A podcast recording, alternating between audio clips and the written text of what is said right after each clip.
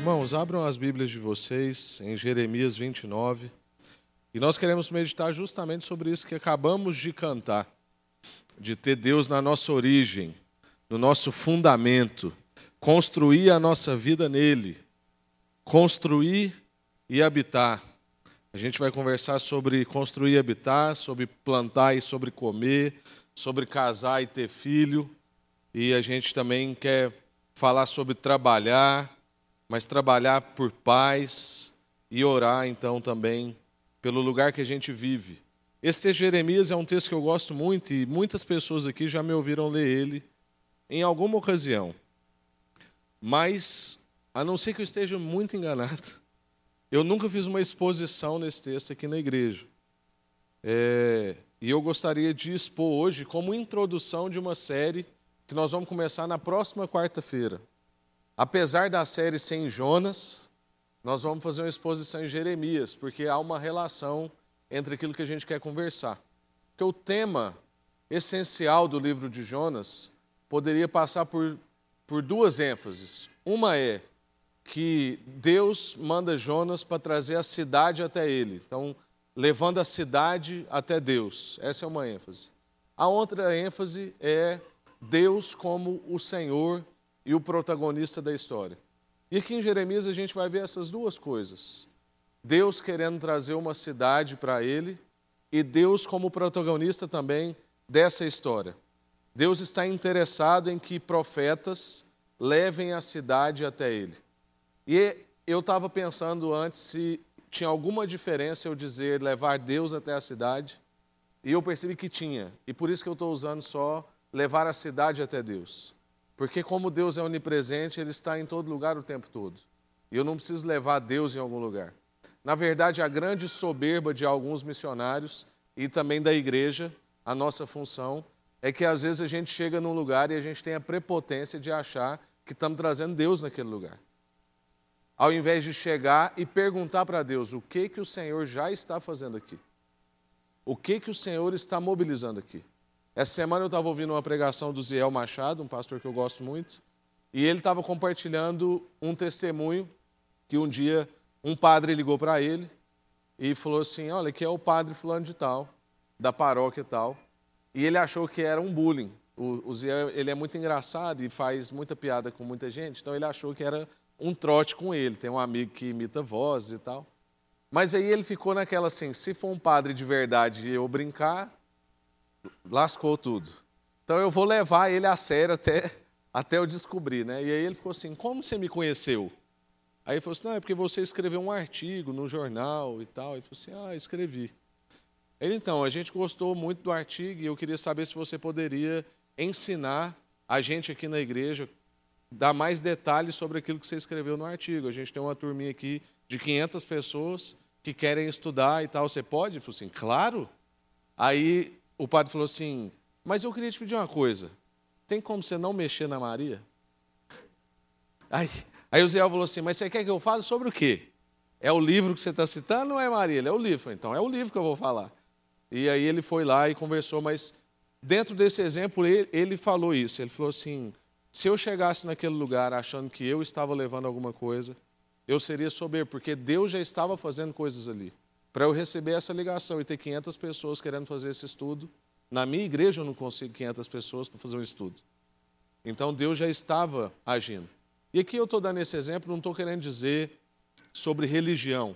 Eu só estou dizendo que a gente, nós, principalmente evangélicos, temos esse costume de chegar num lugar e achar que nós somos os protagonistas daquele lugar e que Deus não está ali, que ninguém apresentou ali e que nós é que vamos trazer aquilo.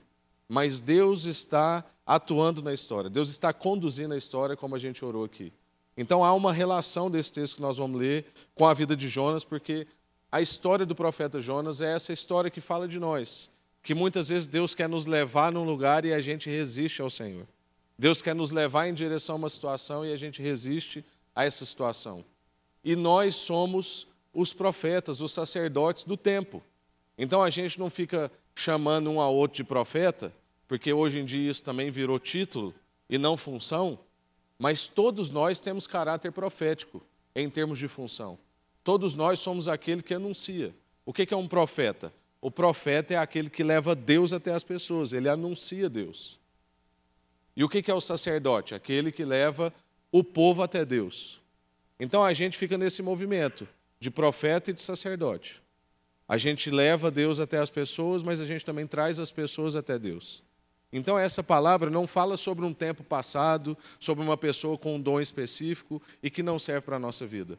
Essa passagem e todo o livro de Jonas, que depois nós vamos começar a estudar na semana que vem, fala sobre a nossa vida, as nossas dificuldades, as nossas limitações, mas também tudo aquilo que nós podemos fazer em Deus e que Deus nos chamou para fazer. O texto vai dizer que nós somos exilados, que esse povo é um povo exilado, colocado na Babilônia, e a gente vai perceber que Deus é o protagonista. Porque quem deportou, quem dá as ordens e quem traz o povo de volta é Deus. Não é um texto sobre Jeremias, não é um texto sobre o seu povo, é um texto sobre Deus. E a gente precisa aprender a perceber isso nos textos que a gente lê. Então vamos ler aí Jeremias, do capítulo 29, do verso 1 até o verso 14. Estou percebendo que vai ser uma aventura eu conseguir fazer isso nos minutos que nós temos, mas eu vou me esforçar. O profeta Jeremias escreveu uma carta e enviou de Jerusalém aos líderes, sacerdotes, profetas e a todo o povo que o rei Nabucodonosor havia levado para a Babilônia. Então nós temos aqui um povo de Deus, que dentro deles tem líderes, profetas, sacerdotes mas esse povo de Deus está numa, num lugar que não é o lugar de Deus para eles. Mas mesmo assim, Deus manda um recado. Então, nós precisamos aprender que, ainda que nossa circunstância não está favorável e nós sentimos que não estamos no lugar que deveríamos estar, Deus é ali conosco. E muitas vezes foi Deus quem nos colocou naquele lugar ou permitiu que nós estivéssemos naquele lugar. Isso, verso 2. Isso aconteceu depois que o rei Joaquim a rainha mãe, é, os oficiais do palácio e outros oficiais de Judá, bem como todos os artífices e artesãos, foram deportados de Jerusalém. Ele enviou a carta por meio de Elasa, filho de Safã, e de Gemarias, filho de Iliquias, quando eles foram à Babilônia como embaixadores de Zedequias e Nabucodonosor. A carta de Jeremias dizia: Assim diz o Senhor então, quem diz é o Senhor. Assim diz o Senhor, o Deus de Israel, a todos os exilados que ele deportou. Então, até então, quem estava lendo podia achar que Nabucodonosor é que tinha deportado o povo. Mas o que o texto está dizendo para nós é que quem deportou foi o Senhor. Amém? Isso é importante entender. Então, é... assim diz o Senhor dos Exércitos, Deus de Israel, a todos os exilados que ele deportou de Jerusalém para a Babilônia. Olha o recado. Construam casas e estabeleçam-se estabeleçam nelas. Plantem pomares e comam os frutos que elas produzirem. Casem-se, tenham filhos. Encontrem esposas para os seus filhos e marido para as suas filhas, a fim de que vocês tenham muitos netos. Multipliquem-se, não diminuam. Trabalhem pela paz e pela prosperidade da cidade para a qual eu deportei. Orem por ela ao Senhor, pois a prosperidade de vocês depende da prosperidade dela. Assim diz o Senhor dos Exércitos, o Deus de Israel, não se deixe enganar pelos profetas e adivinhos que há no meio de vocês na terra da Babilônia. Não deem ouvidos aos sonhos deles, por quê? Porque eles sonham o que vocês querem ouvir. Eles contam mentiras em meu nome, eu não os enviei, diz o Senhor. Assim diz o Senhor: fica, vocês ficarão na Babilônia durante 70 anos. Depois disso, eu Virei e cumprirei todas as boas promessas que lhes fiz e os trarei de volta para casa. Então, Deus está exilando, Deus está sustentando e Deus está trazendo de volta. Como eu disse, Deus é o protagonista da história, não a gente, não o profeta, não o povo. Porque eu sei, verso 11, porque eu sei os planos que tenho para vocês, diz o Senhor são planos de bem e não de mal, para dar-lhes o, fu o futuro pelo qual anseiam. Naqueles dias, quando vocês clamarem por mim em oração, eu os ouvirei. Se me buscarem de todo o coração, me encontrarão. Serei encontrado por vocês, diz o Senhor. Acabarei com o seu exílio e os restaurarei. Eu os reunirei de todas as nações para as quais eu enviei e os trarei de volta para casa, para a sua terra. Amém. Graças a Deus. Irmãos, como eu disse, esse é um, um texto que não está no passado, não fala sobre outro povo, fala sobre nós. Claro que esse texto estava sendo aplicado na história num tempo determinado, mas nós somos o povo de Deus. Nós somos um povo que ainda está em exílio, porque nós não estamos na nossa pátria. A nossa pátria não é daqui, como disse o apóstolo Paulo. Nós estamos na Babilônia, que está cada vez mais Babilônia. Goiânia, então, mais Babilônia. Nós moramos na cidade com maior índice de desigualdade social do Brasil. E aqui a gente não vê tiroteio como no Rio de Janeiro e não vê as favelas como a gente vê em São Paulo, no Rio de Janeiro ou em outros lugares. Porque Goiânia entra nessa estatística por causa, por causa do buraco social. A estatística é feita no buraco entre os mais ricos dos ricos e os mais pobres dos pobres. E nós temos ambos. Nós temos gente que mora aqui por prazer e entra no helicóptero e vai trabalhar em outra cidade. Nós temos os carros importados do Brasil. Nós temos os condomínios fechados. Nós somos protagonistas em vaidade, estética. As mulheres de Goiânia são rainhas nesse aspecto. Nada contra, viu, irmãos? Gosto de beleza, Deus também gosta de beleza. Nosso problema são os motivos pelos quais fazemos o que fazemos. Por que fazemos o que fazemos? Estamos na Babilônia, estamos em exílio, somos um povo que está aguardando Deus nos trazer para a cidade perfeita. Mas aqui nós encontramos um problema. Por quê? Nós corremos dois riscos. Um dos riscos é o seguinte: não falei nada aqui Vou frequentar um culto na quarta, um culto no domingo, talvez um pequeno grupo. Vou ser um super crente. Vou fazer minha devocional todo dia e vou trabalhar demais para ter as coisas que eu quero, fazer a estética que eu quero, morar no lugar que eu quero, andar no lugar que eu quero e viajar para onde eu quero. E ficar aguardando Deus voltar. Essa é uma perspectiva. É a perspectiva que eu fui evangelizado. De uma salvação que só serve para depois. E eu não sei o que eu faço com ela agora. A não ser, talvez, evangelizar todo mundo, mas cuidado com a criação, cuidado com as pessoas, desenvolvimento de tecnologia, nada disso faz parte do que Deus tem para nós. Essa é uma. Agora existe a outra, o outro risco, que é o que a gente chama de emanentizar demais, que é apaixonar demais pela terra e perder a perspectiva de futuro. E hoje nós estamos praticamente num desses dois lugares. Mas o nosso lugar não é em nenhum dos dois. Porque a gente almeja um lugar que é muito melhor do que aqui, mas ao mesmo tempo nós não desprezamos o lugar que nós estamos. E essa palavra de Deus ensina, essa palavra que Deus está trazendo a esse povo e traz para nós hoje, ensina a gente a como nos portar então durante a nossa vida até que Cristo venha. E ele vai nos dizer, em primeiro, que a gente deve construir e habitar. Está lá no verso 4. Aliás, verso 5: construam casas e habitem nelas. O que, que isso quer dizer?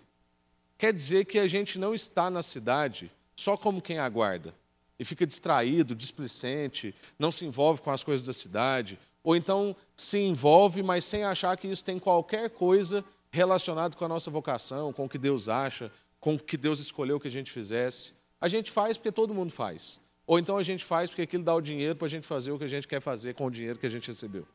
Mas a gente não faz por um propósito. A gente não faz porque entende que Deus mandou a gente construir e habitar. A gente simplesmente constrói e habita e não pensa sobre isso. O que, que esse texto está dizendo? Ele está ele tá relembrando a gente sobre algo que está lá em Gênesis. Quando Deus criou todas as coisas, colocou o homem no jardim e deu uma ordem para ele: cuide e cultive. A gente chama isso de mandato cultural. Esse é um mandato que não mudou. Ordens de Deus não mudam. Principalmente ordens dadas antes da queda. Então, o trabalho é de Deus. O fato da gente sofrer, suar para trabalhar e precisar trabalhar para comer é que é fruto da queda. Mas trabalhar, a gente vai trabalhar na eternidade. Só que você não vai cansar, não vai estar ansioso, não vai trabalhar porque precisa. Vai trabalhar porque o meu pai trabalha até hoje e eu também. Logo, trabalhar é bom. Então, mandato cultural é para a gente trabalhar, para a gente construir, para a gente habitar, para a gente cuidar dessa criação. Isso é o mandato cultural. Cuide e cultive. E o profeta está lembrando a gente, usando a voz de Deus, aliás, Deus usando a voz do profeta para nos lembrar que a gente deve construir e habitar. E isso nos livra, então, de uma fé escapista. Uma fé que acha que depois a gente vai ficar pulando de nuvem em nuvem como se fosse algodão doce, como eu achava que era um tempo da minha vida. Isso nos livra dessa fé escapista, mas também eu não eternizo o que está aqui. Eu não posso confundir isso. Porque também não é eterno. Porque depois vai dizer que Deus está trazendo o seu povo para Ele, para um novo tempo, para um lugar que é chamado de Nova Jerusalém. Então eu empenho, mas sem perder a esperança como perspectiva. Então, um cristão, por mais bonito que seja, e hoje eu brinquei com alguém sobre isso ontem, por mais bonito que seja a gente querer usar a, as palavras do Renato Russo e dizer que é preciso amar a ar, as pessoas, como se não houvesse amanhã, por mais poético que isso pareça, isso não é uma frase de crente. Porque para nós há o amanhã. E na verdade a gente ama porque há amanhã. E só porque há amanhã, e amanhã eu estou me referindo à esperança futura, à esperança de todos os santos, só porque há essa esperança é que eu consigo amar. Se eu não tivesse a esperança que está nas Escrituras, eu não conseguiria amar. E aqui não é uma crítica se você já cantou ou já postou isso. Eu entendo, como eu disse, é poético. Mas a gente ama porque há amanhã. E eu sei o que quer dizer amar como se não houvesse amanhã, que é amar com intensidade. Mas quem não tem a revelação que nós temos não consegue amar desse jeito que está sendo cantado. Só quem teve o um encontro com Jesus consegue amar desse jeito. Na verdade, como se houvesse amanhã. Por que há amanhã? Não como se houvesse. Por causa de. É assim que a gente ama. A gente vive aqui, cuida dessas coisas, mas também não se apega a essas coisas demasiadamente. Depois ele vai dizer para nós: plantem e comam. Ele continua enfatizando o mandato cultural. Ele está mandando a gente cuidar e cultivar, empenhar trabalho na terra que Deus nos colocou. Também nos livra desse escapismo e também ajuda a gente a perceber que trabalho e desfrute é uma dinâmica de Deus. Portanto, se na sua vida você só trabalha e não desfruta, você está desregulado. Ou se você só desfruta e não quer trabalhar, você também está desregulado. Se você acha que a sua vida é um recreio constante, ou umas férias que não acabam, você tem um problema. Mas se você também trabalha e não pensa em férias, e não tem um sábado, e aqui sábado pode ser domingo, pode ser quinta, como o meu caso, o meu, o meu sábado é numa quinta-feira.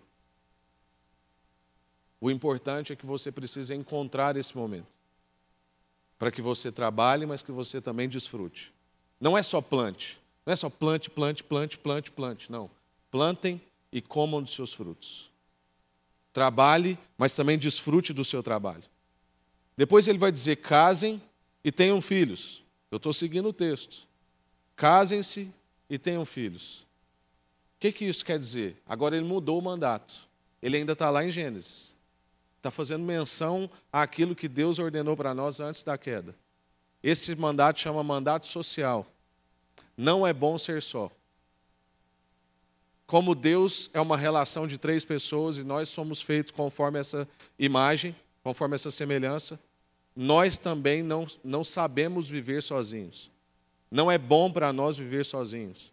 Provérbios vai dizer que aquele que opta pelo isolamento peca contra a sensatez, ou seja, fica louco.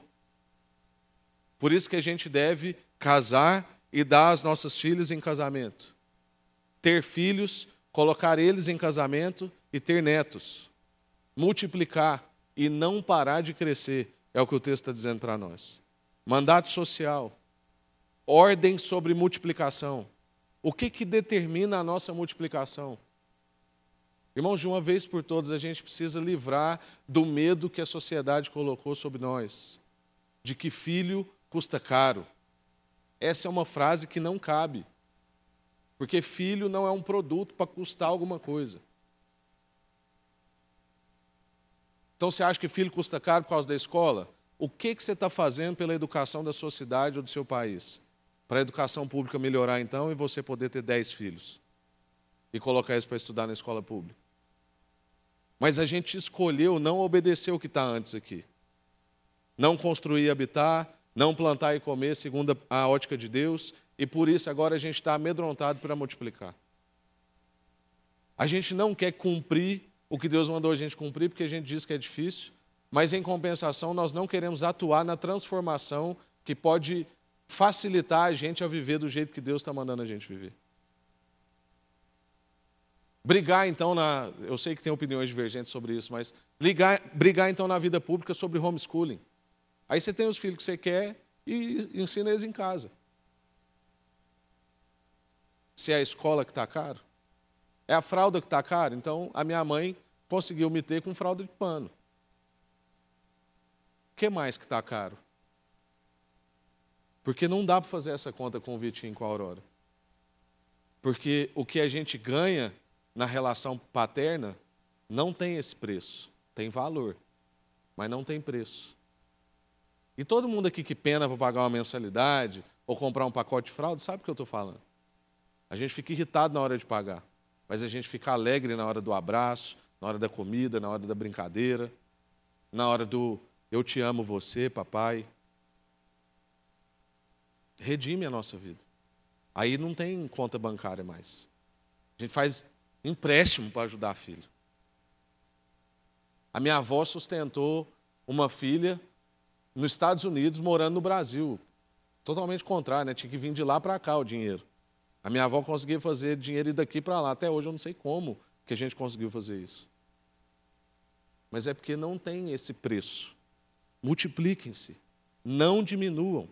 Por que, que Deus está dando essa ordem? Porque na Babilônia, irmãos, se a gente optar por não multiplicar e for diminuindo, nós somos engolidos. Como é que a gente puxa para trás o que a Europa está vivendo? Coisa mais difícil está sendo lá na França é achar um francês. Por quê? Porque não obedece às escrituras. Porque isso aqui não é para Goiânia, isso aqui não é para o Paquistão, isso aqui é para todo mundo. Se a gente não cumprir isso aqui, a gente deixa de existir.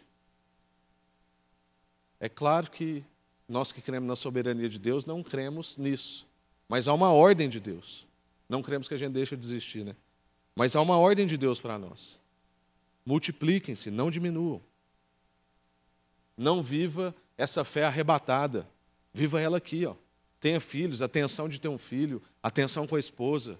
Só quem já teve uma mulher grávida. Uma mulher grávida nunca vai saber o que um homem sente.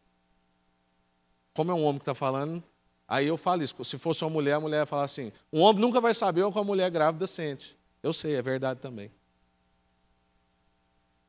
Mas esse estresse, essa tensão faz parte do amadurecimento, do aprendizado, do crescimento do casal, da família. Os nossos filhos usufruem disso depois, da nossa maturidade alcançada durante a pré-gravidez, a frustração da gravidez, a perca, depois o deu certo. E tudo isso vai formando quem a gente é ser uma referência, aumentar a presença na sociedade, impactar a sociedade, ser sal de verdade, temperar um lugar, ser coerente com aquilo que quem, com quem nós somos. A quarta coisa que ele vai dizer para nós é: trabalhe pela paz e prosperidade da cidade. Então, ele diz para nós: construa e habite, plante e coma, casem e tenham filhos, depois deem seus filhos em casamento, tenham netos, multipliquem-se, não diminuam. E agora ele diz para nós: trabalhe pela paz e prosperidade da cidade. E aí eu quero te perguntar: o que que você faz na cidade? O que que você faz pelo bem da cidade? Volta nessa questão que nós falamos que algumas coisas que a gente acha que não consegue cumprir é porque nós também lidamos com a cidade de maneira ou escapista ou sanguessuga. E a gente não está, apesar muitas vezes da gente estar na cidade, nós não atuamos para a cidade, só exigimos da cidade. O que você faz pelo bem da cidade? Deus te colocou numa cidade e disse que você ia ficar lá um bom tempo. Mandou você construir e habitar, mandou você ter filho, mandou você plantar e colher, mandou você viver lá. O que você faz por essa cidade? Essa semana eu recebi um vídeo num dos nossos grupos aqui da igreja, e era um vídeo sobre um livro aí que está lançando, acho que chama O Jeito Harvard de Ser Feliz, um negócio assim. E aí eu assisti tudo, porque fiquei curioso, né? Um grupo, é um grupo da igreja, né? Falei, eu preciso saber o que está que que tá nos influenciando, porque se alguém mandou é porque está causando influência. E quando eu assisti, eu falei assim, que benção. Mas ainda é pouco. E na verdade só revela o quão urgente é a gente compartilhar o Evangelho. Eu coloquei isso lá no grupo. Falei assim, irmãos, esse vídeo é uma benção. Porque ele desperta a gente para uma coisa que a gente não está querendo fazer. Porque no lugar por exemplo, de ser positivo, nós temos uma palavra muito mais forte, que é ter esperança. No lugar de ser feliz antes de ter sucesso, nós sabemos que felicidade só se encontra em Jesus. Então, alguém que quer ser feliz antes de ter sucesso vai ser um eterno frustrado, porque na verdade ele vai estar tentando ainda encontrar isso nas coisas ou nas pessoas e ele vai se frustrar. Ele pode até ler lá e falar assim: essa é uma lei. E é legal, porque ele inverte a lei, porque muita gente acha que eu preciso ter sucesso para ser feliz. E ele vai dizer: não, você só vai conseguir ter sucesso se for feliz. E está certo. Mas se a gente apresentar isso para as pessoas sem apresentar o Evangelho, a gente apresenta uma mentira. É como um rato que está dentro de um ambiente achando que está conhecendo o mundo inteiro, mas ele está dentro de uma caixa. Então, irmãos, a gente precisa entender que envolver com a cidade é não ser escapista, mas é também apresentar o evangelho que pode ser, ser apresentado sem evangeliquez. Porque era justamente isso que a gente quis tentar despertar lá nesse grupo.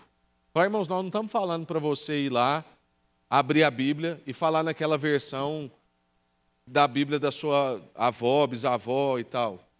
E nada contra isso, mas a gente precisa falar na linguagem que as pessoas entendem. Então, a linguagem que as pessoas entendem é a gente conversar com elas do jeito que o vídeo veio.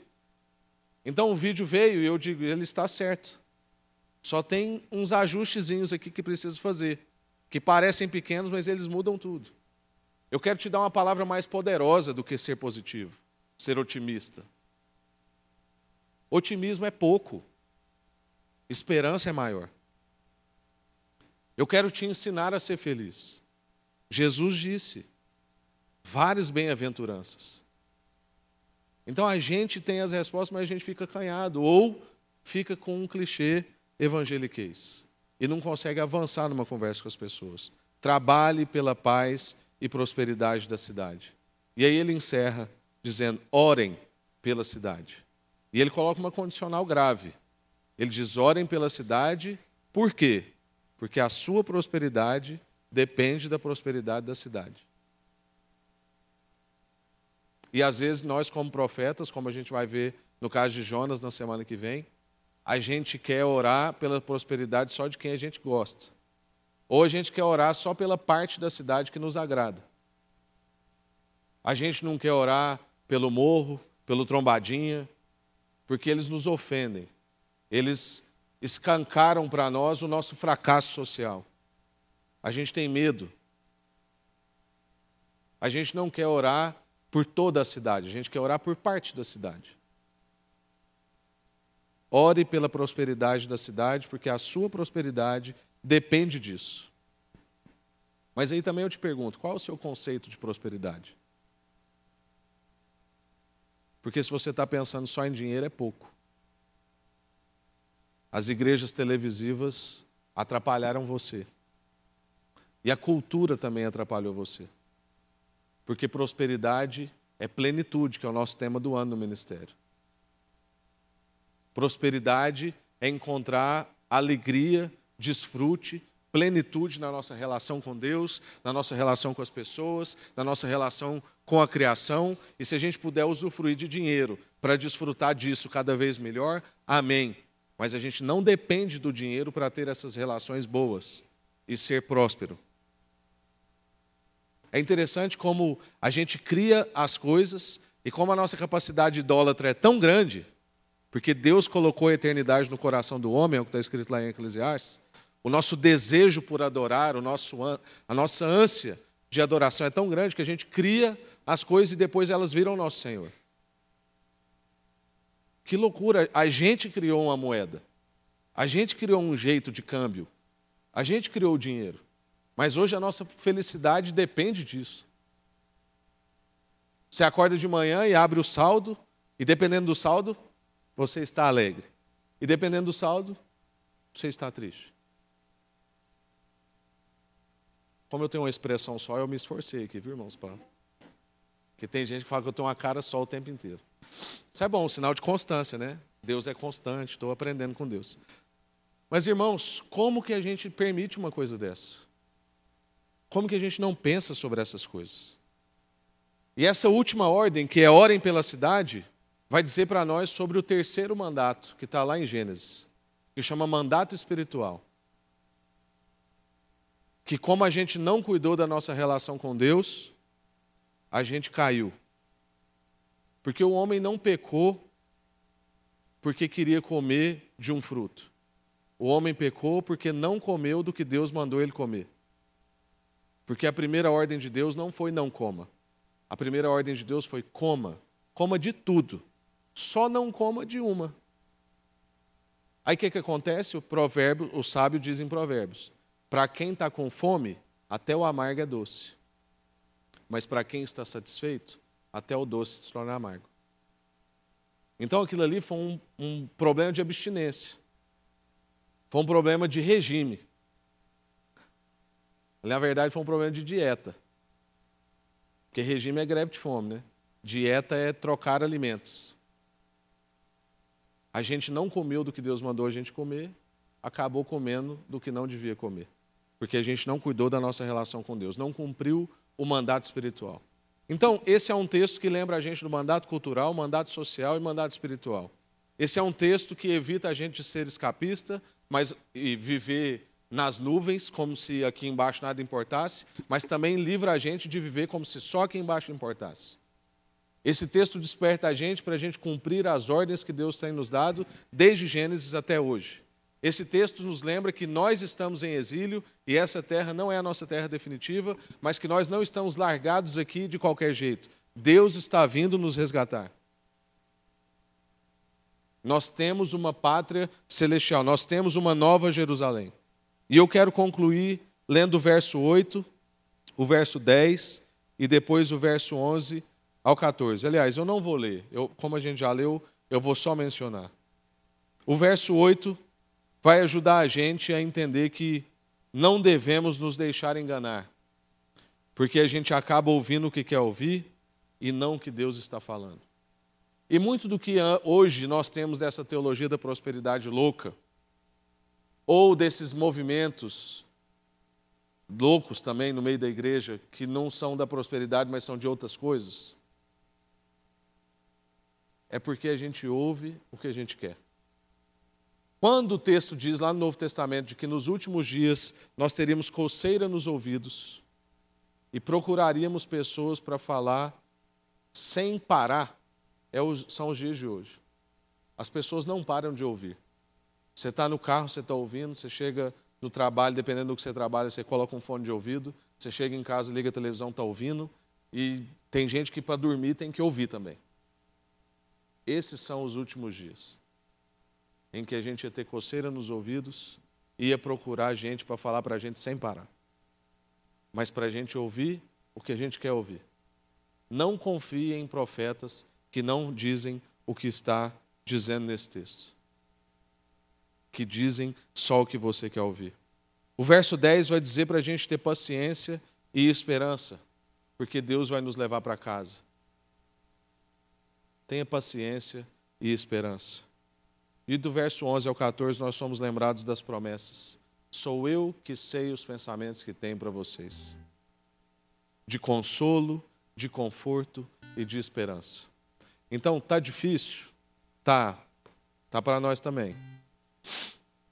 Tem gripe, tem tsunami de lama, tem pobre, tem casamento acabando, tem filho abandonado, tem crise na empresa, tem subtrabalho, subsalário, subvida.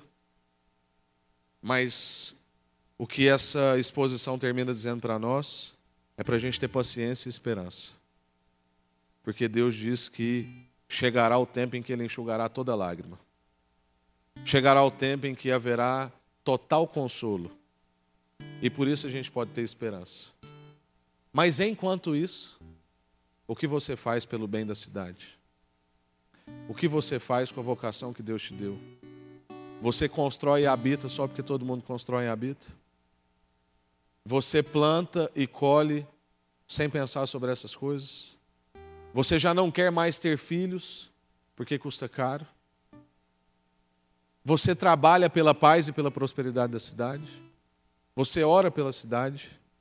São essas reflexões que Deus quer trazer no nosso coração hoje. Quero orar com você para a gente ir embora.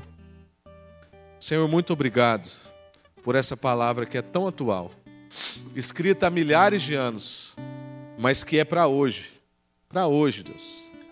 Para a gente habitar e construir e plantar e colher com perspectiva, com entendimento, com revelação, com discernimento, sabendo que estamos cumprindo o mandato cultural. Para a gente casar e ter filho, ter neto, multiplicar e não diminuir, porque nós queremos cumprir esse mandato social. Queremos estar com as pessoas, queremos trabalhar pela paz e pela prosperidade da cidade. Queremos melhorar a educação da nossa cidade, queremos pensar em processos de sustentabilidade, queremos sonhar desenvolvimento de tecnologia para melhorar para as pessoas, porque nós queremos cumprir o mandato social. E nós também queremos, ó Deus, orar pela prosperidade da cidade, interceder pelas pessoas, sem distinção, porque nós queremos cumprir o mandato espiritual, cuidar da nossa relação com o Senhor, apresentar as pessoas diante do Senhor e deixar que o Senhor faça a limpeza. Então a gente quer orar pelos presos, a gente quer orar pelos marginais. A gente quer orar, ó Deus, pelos ricos, pelos ricos dos ricos. Nós queremos orar pelos pobres dos pobres. Nós queremos orar, ó Deus, por pessoas com má formação física. E queremos orar por atletas perfeitos. Nós queremos orar pelo bem da cidade, pela prosperidade dela, porque também além de cumprir o mandato espiritual, a nossa prosperidade depende disso. Ajuda-nos, ó Deus, a ter esse equilíbrio, de não ficar vivendo nas nuvens, mas ao mesmo tempo também de não perder a perspectiva da Nova Jerusalém, que é a nossa esperança. Em nome de Jesus.